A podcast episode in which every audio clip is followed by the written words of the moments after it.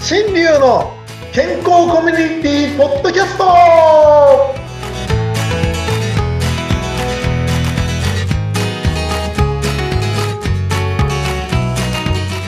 ミスターマウスピースこと大橋新流です。はい、お相手はフリーアナウンサーのうなみいくよです。今日もよろしくお願いします。はい、よろしくお願いします。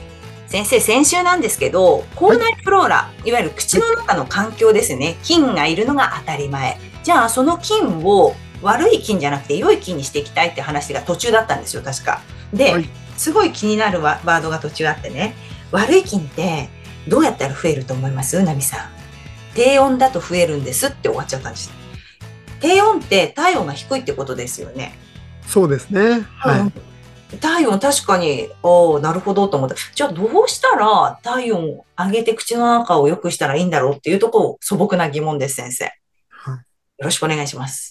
すごいところを、これは黙っときたかったんですけどね。思っておきたかった。まこあ、う歯医者さんに聞いていいのかどうかがちょっとわからなかったんです けど、気になったんで聞いちゃいます。いや、すごい素晴らしいところに気がつきました ね。いや、これ、もう答えをね、今頭の中で探してるところです。嫌な質問来たなと思いました。こんな、こんなほ放送あっていいのかみたいなね、感じですけどね。 まあまあ、でも答えられないわけでもないので、ちょっとじゃあお答えしますね。はい。えっと、えー一般的にですね、悪い菌っていうのは、あの、細胞もそうなんですよね。がん細胞も低温で育ちやすい。そうなんですか。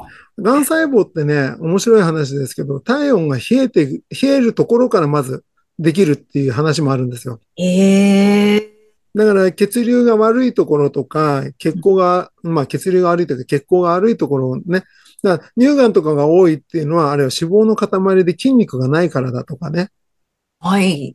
そういうことで、えーいなんていうか、こう、ぬくもりというか、えーその血のね、流れが悪いというかですね、温度が低いせいで乳がんになりやすいとかっていう話もあるんですね。うん。で、心臓のそばなのにって言っても脂肪がね、やっぱりあの遮断、熱の遮断をしてしまううん。というところも考えられます。うん。で、心臓にね、癌があるかないかっていう話もいろいろあるみたいなんですけど、基本的に心臓に癌がない、心臓癌って聞いたことないじゃないですか。あないですね。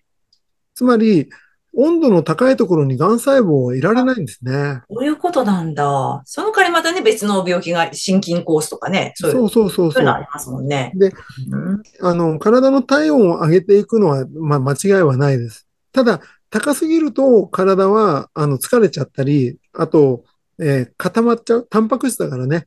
まあ、そこまで高いところまで行ったら茹で上がっちゃうっていう話になりますけど、まあ、そこまではないと思いますが、まあ、高すぎると、えー変性が起きて、変性、固まってくるっていうのが起きます。おいや、ー本当ちょうどいいところで行くのがいいんですけど、昔ながらのやっぱり36度8分。 6度8分。これはいが平均6度7分、6度8分っていうのが平均でした、昔は。あでも今、36度ない人が多いですよね。あ。あ、5度台の人が多い。はい。えー、私もということ私も体調の悪い時は5度台だったのを見て、うんなんだこれと思った時がありました。ああ、どうし、どうしたんですか先生、その時は。どうしてそうなっちゃったんですかもうこれ簡単、簡単ですよ、簡単。簡単。はい。体温って何でしょ体温体から出る熱、うはい。どこで作られるんでしょええあ、ええ心臓ですかねポンプし、ポンプ。違ううすごいこと言いましたね。え、わかんない。適当に言ってます、今、い私。やいや、素晴らしいです。体温っていうのは、こすえ、熱を発するっていうのは何か化学反応をして熱を発したりとか、ああこすれて熱ができるんですね。ああということは常に動いている心臓の温度なんです。あ人間やのっぱり体そ温うなん。だ。だはってい。ここしかね、バクバク毎日ずっと休み続そうそうそうそう。けず、動いてるのは心臓だけだもんね。そうです、そうです。うんうんだうからん、体温っていうのはそうやって心臓が動いてるからなんですね。ああ、そういうことなんだ。じゃあ本当の肝ですね。そうです、そうです。うんだからそこに癌はできないんですね。うーんで、それが今度手とか足とかにどうやって熱が伝わるかって言ったら今度血流の問題になってきます。血流。ね。そうすると血流が悪いと詰まってくるから手足が冷えます。はい。でも体の血管を全部つなげたら、地球を何周できるとかっていう話になるんですよね、確か。そんなことあります、それ。毛細血管をつなげたら、みたいな。うんうん。つまり心臓一回押しただけで、地球を一瞬にしてぐるぐるぐるぐるって回るかっつったら多分無理なんです。つまり、り、動脈と静脈。はい。焼肉の話しちゃって申し訳ないけど、お腹空いてきた な。何あの、動脈って、なんか焼き、ある特殊な焼肉屋さんでは食べ物として出てきますよね。え、ごめんなさい。全然わかんないです。そっちの部類。何ホルモン系っていう。あ、ホルモン系。で、その中で腸は食べるし、肝臓を食べるし、臓もつけ食べる中で、あ、はい。大動脈っていうね、血管っていう食べ物が出てきたりすることあるんですね。うんうん。つまり、血管っていうのはただの管じゃなくて、動脈っていうのは周りに筋肉がついてるんですよ。おだーか。ら心臓と連動して一緒にギュッギュッギュッギュッってこう血をね、隅々まで行くように押してくれてるんですね。うんうんうんうん。だから食べ応えがあるので、それでみんな食べられ、食べてると。希はい少、希少部位とかなんか言ってね、うんああ、お腹空いた。まあ余計な話が入りましたが、ええええそんな感じでですね、その血流が今度良くないとダメよ。つまり筋肉が、その血管の筋肉も同じだし、あと心臓と同じように普段運動すれば体が熱くなると同じように筋肉がついてないとまずいんですよ。うんうんうん。なるほど。心臓がいつも動いてます。起きている時に筋肉が動いてます。うんで、血流がサラサラしてます。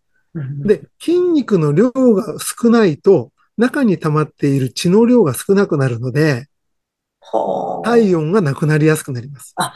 そっか。じゃあ中の筋肉量も増やしてあげないといけないし。そで、だから血液も筋肉サラサラに。うんう。うん。そう血液サラサラ筋肉量を増やすうん。ということが非常に大事なんですね。ええ体の中のそういう血管の周りの筋肉ってどうやったら増えるんだろ血管の周りをね、無理して増やす必要はないんだけど、でも普通にこうトレーニングをしていかなきゃいけないんです、やっぱり。で、もうね、ほんと怖い話なんだけど、ダイエットのために、もう最近の女性たちを見ると僕は不安で不安でしょうがなくて、う。うん。筋肉があるように見えないんですね。うん。ひょろひょろしてるひょろひょろっていうかなんかね、昔のようなたくましさがないというかね。ああ、女性たちを見ても。うん。うんダイエット頑張りすぎてそうなっちゃったってことですかだ食事制限の仕方とかね、すごい大きな間違いを犯している現れだなと思ってるんですね。私もそれ突っ込まれましたけどね。うんほんほんとね、あの、ポテチ、ポテチをいっぱい食べてね、うん。ご飯食べないとまかあ。ね、少なくしてお腹空いてポテチで満たすみたいなね。だから本当、あと、とり、とにもかくにも動かなくなりましたよね。あ、やっぱ動きが少ないからうんか。うん。うんだから筋肉もつけられない。うん。だからそういったこあ人たちでもう体温がもう35度台っていうのは非常にもう危険に入っ、危険な状態に入ってきてると。そうか。じゃあやっぱりこうお肉食べたり動いたり飲んだり、こうやっぱりそうそういうのをやっぱりやらないと、やっぱり衰えてきますよね。です、そうです。うん、細くなったとしてもなんか、ひょろひょろしちゃって、こう、パワーが出ないかもしれないね、先生。ほんとね、あの、よ、弱っちうわっちいと思う。い。弱っちい。ほんとね、一生懸命トレーニングとかね、子供の時からやっぱスポーツやっといた方がいいなってつくづく思うし、そういうのに協力できる親でいたいなと思いますね。そうですね。で、あともう一つですね、その口の中っていうのがもう特殊な環境なので、はいで、ただでさえ体が低いのにですよ。うん何ですかこのふわふわかき氷とか、うんアイスクリームとか、うんうんうん。口の中が熱いって鉄欠乏貧血でベロが熱くなってるから氷を食べちゃうとか、うん。冷たいもの食べようとするんですよ。だおー。から口の中は冷えやすいんですね。あと、私みたいに口呼吸をしちゃってるとかね。外の空気を吸うから、外の空気で37度なんてないでしょうん。だから口呼吸をすればするほど冷えやすいんですうん。うーん。やっぱり鼻からなんですね。よ。鼻です。鼻ですね。うん。 だから鼻から食うのが初めで、鼻始め。まあどうでもいい話ですけど。若い人はわかんないけどね。わかんないですね。鼻から始める。なるほど。ということでございまして、はい口の中が冷えちゃいしまうのはもう現代病です。そっか残。念ながら。本当意識して。うんそう、意識してそれをさせないように努力していかないとまずい。だから、マウスピース使ってね。そう、マウスピース使ってトレーニングをすることだったり、えーこれからのね、習慣をつけていかなきゃいけないっていうことで、はい。なんか、うなみさんなんか健康習慣コーチという方を知ってるらしいですね。そうなんですよ。もう話振るの上手になってきましたね、先生。 私が、ですはかい、ポッドキャストで、はい、一緒にやらせていただいている加藤聖子さんっていうはい健康習慣コーチは、もともと4年前に癌を、乳がんを患われた後に、やっぱりこのままじゃいけないっていうことで、食べ物、運動、習慣、そういうものを全部絡めて今、たくさんの方のコーチをやってる方なんですけど、加藤さんのコーチングがまたね、なんだろう、そんな難しいこと全然言わないし、とにかく、あの、思ってるだけじゃなダメよって、実践しなきゃダメっていつも私は背中を押されるんですけど、本当にこう、なんか前向きになれる習慣をたくさん教えてくださいますので、ぜひ、あの、こちらまたリンク貼っときますので、聞いてみてください。ご視聴の方々もぜひ聞いていただいて、本当ね、あの、習慣にすることが非常に大事ですからね。